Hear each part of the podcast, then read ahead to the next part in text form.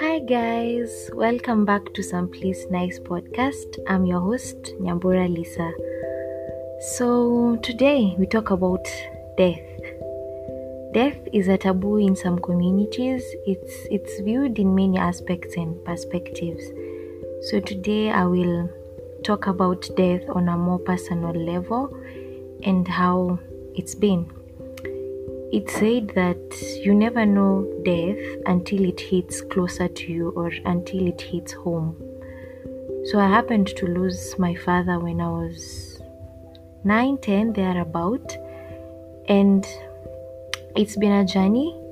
I was very young at that time and it's been a journey ever since. So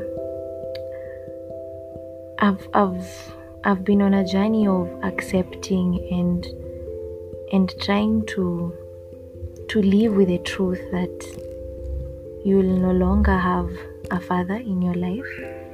And so I've broken it into different parts of how my journey has been. So one of it was escaping it. And I'm sure all these aspects or um, groups, let me just call it aspects, people who've lost someone, they've gone through it. So escaping it, I lost my father when I was nine. That means I was about, I was in primary school. So while I we, we lay my father to rest, I go back to school, and kids are kids. Kids will always ask, well, where have you been? Where were you for like three weeks? Um, then after after months, after years, ten, eleven, twelve years, people will ask, and where is your father? You never talk about your father. So my escape route was always saying that my father traveled out of the country and he'll take long before he comes back. This was my escape route, and this is what made me go through and pass over primary. So all, all my friends in primary knew that my father is in is outside the country and he'll be back after a very long time. And then I went to high school, the same thing. I was still not in a position of opening up and saying what, what uh, my situation. So the same thing, my father is out of the country and he'll be back after several years. So saying every time someone asked me that, um, a lot of emotions ran through me. I felt sad, I felt someone is trying to attack me, someone is trying to undress me, someone is trying to, you know, like dig up the truth that I've been hiding for so long. So I always hid my emotions and tried to smile and say, nah, nah, nah, my father is out of the country, he'll be back after several years. And this hiding of emotions is, is you just mask your emotions, but deep down it hurts, and it hurts really bad. So I opened up uh, very well when I joined college, university. I I met friends who've also lost their parents, or they are, uh, they've lost someone who's very close to them, and this is where my vulnerability now came up. And I was able to talk about my father. I was able to talk about I lost my father at this age, and I've been living with my mother, and to to take it as being normal, being raised with one parent. And I've realized that vulnerability is your strength. Once you talk about your, your deep things, your it may be seen like weakness for some people, but my word is vulnerability is your strength. Being vulnerable has really helped me gain strength and talk about it openly. So escaping it, that was my cocoon of saying my father traveled out of the country and he will be back after several years. Then I went to then another aspect for me was limitation. I felt limited. Um, now I have to grow without a father, and there is this notion that he said single mothers don't raise their kids well, or sing, uh, daughters raised by single mothers have daddy issues. So I felt limited, and now I'll not be a normal girl.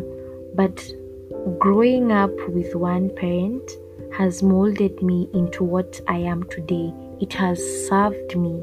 And This is because their characteristics my hero mother has instilled in me to grow up holy and understand that there's nothing short with me. I'm a normal girl and I have to live with understanding that my father left and that was what God had planned, but my my future is not supposed to be determined by me not having a father, because it's it's normal. And it, um like my mother helped me understand that it is a normal thing. You can absorb it, you can take it and take it as a normal thing, because once you take something as normal, you move so easily, but once you take it as abnormal or it's a limitation, it it it it doesn't go well.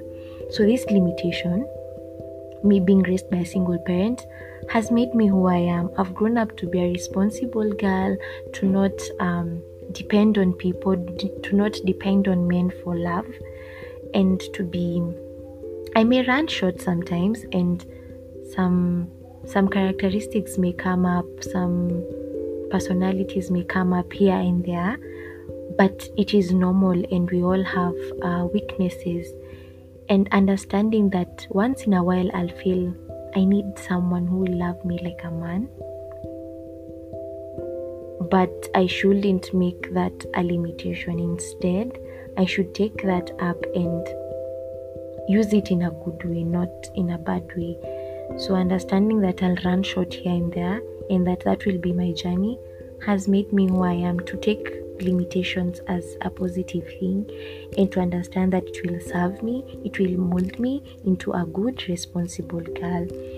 Then the other one was, um you know, people often say that uh I don't know what I would do if so and so died, if my father died, if I lost my mother, if I lost my grandma. And you you want to know the truth, it's hard. It's hard losing someone that made a very big impact in your life. It's hard losing someone that you loved so much. It's hard losing someone that you depended on, depended on, or you you saw them so frequently. It's very, very hard. But what makes us pull through is grace.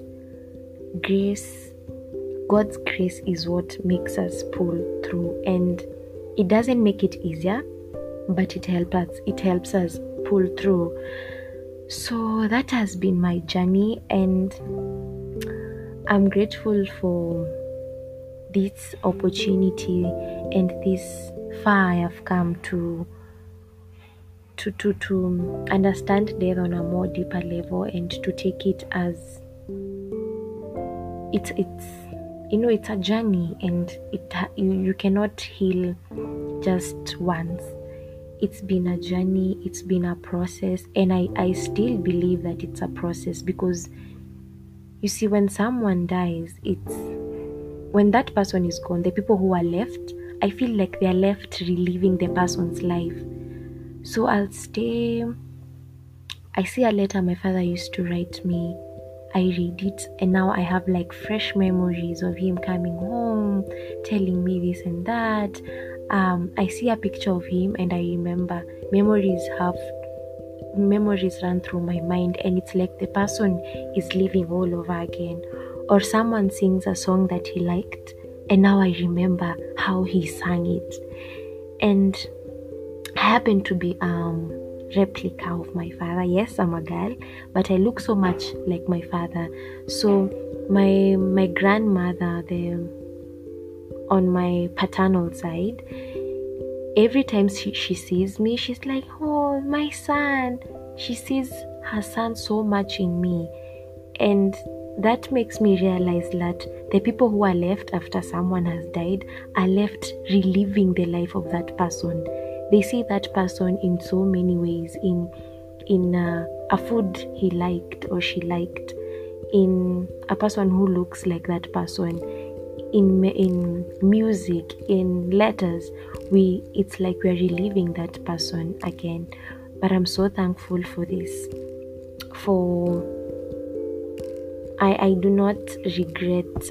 I I I thank God that He has taken me through a path of understanding death, and de- that my, my, my dad's death has made me to be who I am, to give me the strength, because having that grace to to live with people and to lose your father at such a tender age and constantly live with young people who, you know, they have both parents and they'll talk about their mother did this, their father did this. And at this point, I'm very comfortable with being around people who talk about both their mother and father, as much as they may feel uncomfortable when they realize my situation. But I'm very comfortable, I'm strong, and I'm living my my normal now. So that's it for today, guys. Thank you so much for listening to me. If you liked it, make sure to share this podcast. Until next time, goodbye.